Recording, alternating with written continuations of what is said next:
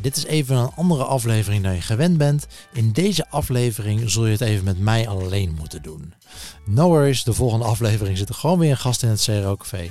Maar vandaag drink ik even een drankje alleen met jou. Tot nu toe ben ik elke aflevering begonnen met waar de podcast over gaat. En dat is data en mensgedreven optimalisatie en het neerzetten van een cultuur van experimenteren en valideren.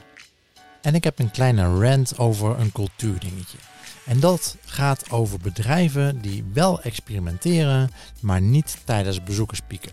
Denk aan kerst, moederdag of de laatste jaren ook aan Black Friday. En die pieken zijn natuurlijk voor elke markt anders. Maar de meeste B2C bedrijven ervaren wel een soort van seizoenaliteit en soms met hele duidelijke pieken.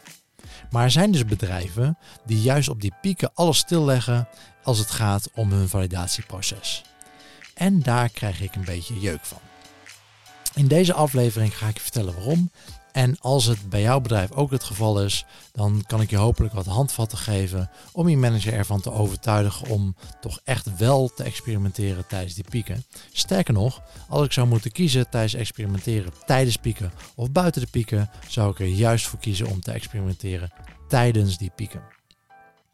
Goed, ik neem even een slokje en dan vertel ik je dat ook deze aflevering van het CRO Café uiteraard ook mede mogelijk gemaakt wordt door onze partners Online Dialog, Convert.com en Effective Experiments. Mocht jij nou ook partner willen worden van de podcast, zodat we jouw bedrijf of dienst ook hier kunnen promoten, dan kan dat zowel zakelijk als privé en daarvoor ga je naar cro.café partner. Welkom bij aflevering 21 van seizoen 1. Goed, testen tijdens piekmomenten. De argumenten tegen testen tijdens pieken klinken meestal als volgt. Uh, nummer 1. Uh, eh, dingen veranderen tijdens pieken is slecht. Zonder onderbouwing. Uh, nummer 2. Klantgedrag tijdens pieken is anders dan normaal. Dus de resultaten van je experiment zijn waardeloos.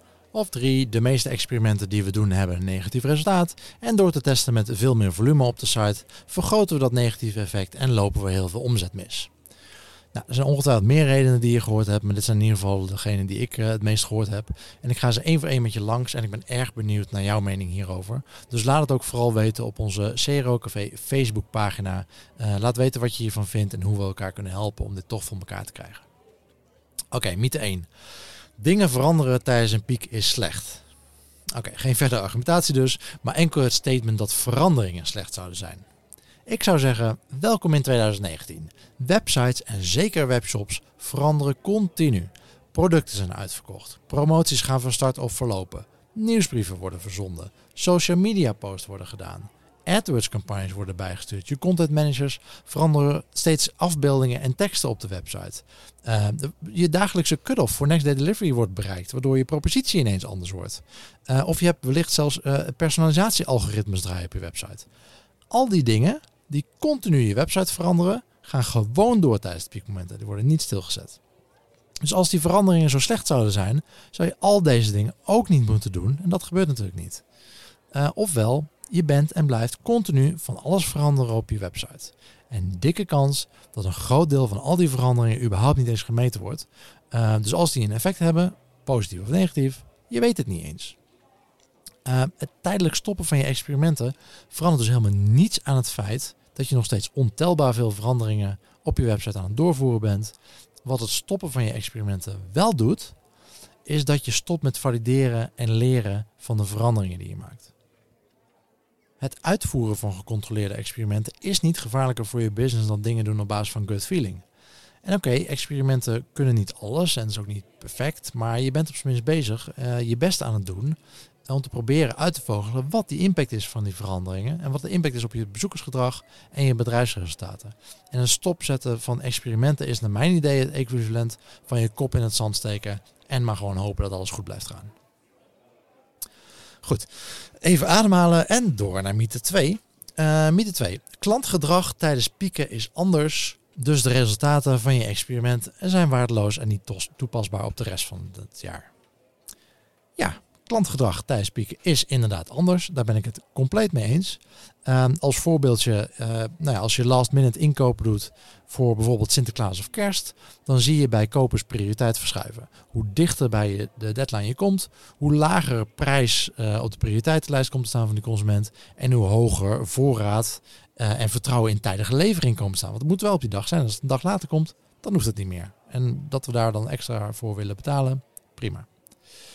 Um, Waar ik het echter niet mee eens ben in deze stelling is de conclusie dat je dus niets aan die experimenten hebt. Um, ik heb voor bedrijven gewerkt waar die enkele piekperiodes in het jaar verantwoordelijk zijn voor 60% of meer van het totale jaarlijkse omzet. En wellicht is dat bij jou hoger of lager, maar als je in de business zit per, met pieken, uh, dan zijn het bijna per definitie hele belangrijke momenten voor je business. Zou je dan niet juist moeten gaan testen tijdens die piekperiodes? Het is vele malen efficiënter om je waardepropositie en het gedrag dat klanten vertonen te optimaliseren voor tijdens die drukke periodes. Doe je dat niet, dan ben je dus de perfecte webshop aan het maken voor die momenten dat het rustig is op je website. Je optimaliseert je website toch ook niet voor het dagelijkse verkeer dat je hebt tussen 2 en 5 uur s'nachts. Optimaliseren doe je voor de grote groep gebruikers en daarna ga je door naar kleinere en specifiekere segmenten. Niet andersom. En hiermee wil ik niet zeggen dat testen gedurende piekperiodes exact dezelfde aanpak heeft. Uh, je zal je onderzoek en validatiemethodes moeten aanpassen aan de situatie. Je hebt meer traffic, je hebt misschien een veel hogere of juist een veel lagere conversieratio.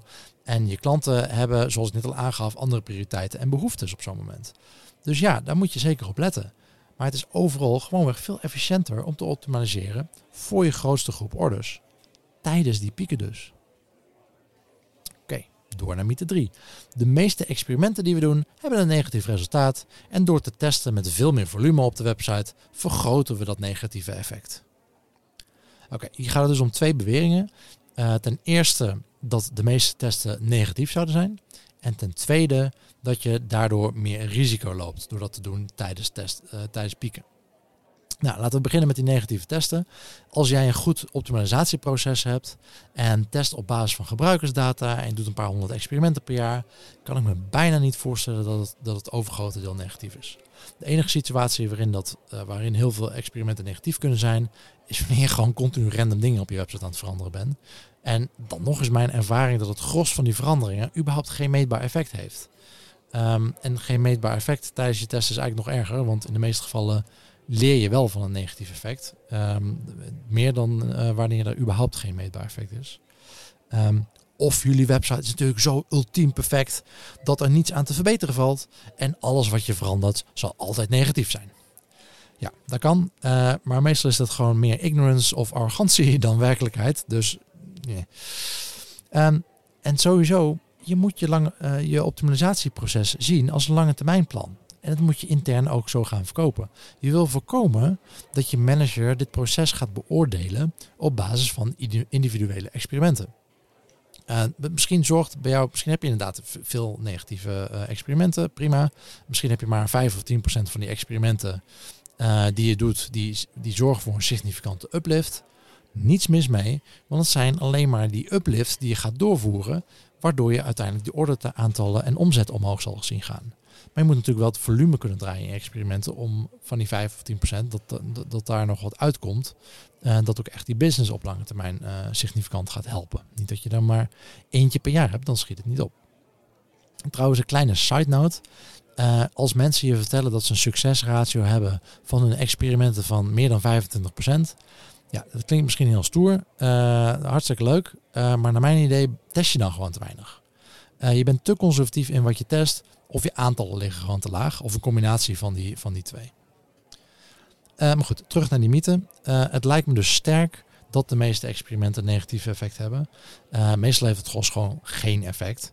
maar stel nou dat het wel dat geval is. En dat de helft van jouw testen of meer een negatief effect heeft. Dan komt het tweede deel van deze stelling om de hoek kijken. En die zegt dat je daardoor ook meer risico loopt. Nou, als het goed is, uh, bereken je voordat je uh, je experiment start hoeveel bezoekers je nodig hebt om een effect te kunnen meten op basis van je effect size, van de effect size waar je interesse in hebt. Ofwel, je berekent je sample size. Meer traffic heb je niet nodig om je hypothese te bewijzen of te onkrachten. Daarna kan je test dus gewoon uitgezet worden. Uh, natuurlijk heb je tijdens een piek veel meer traffic en wellicht wat afwijkende KPI-waarden tijdens die, tijdens die piekperiode. Maar dit is vast niet jullie eerste piek.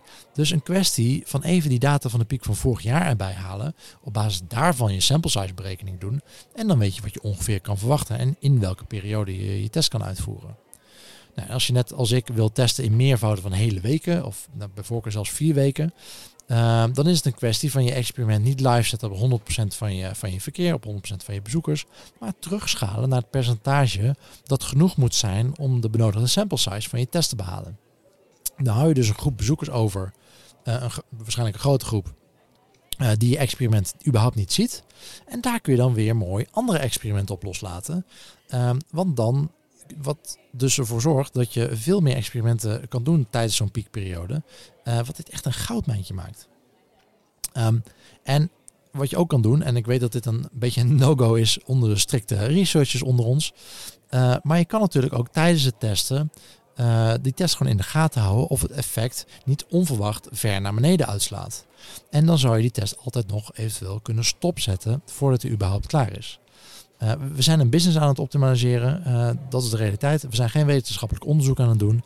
Dus if that what it takes om je manager maar beter te laten slapen, prima. Zolang je je experimenten maar kan doen.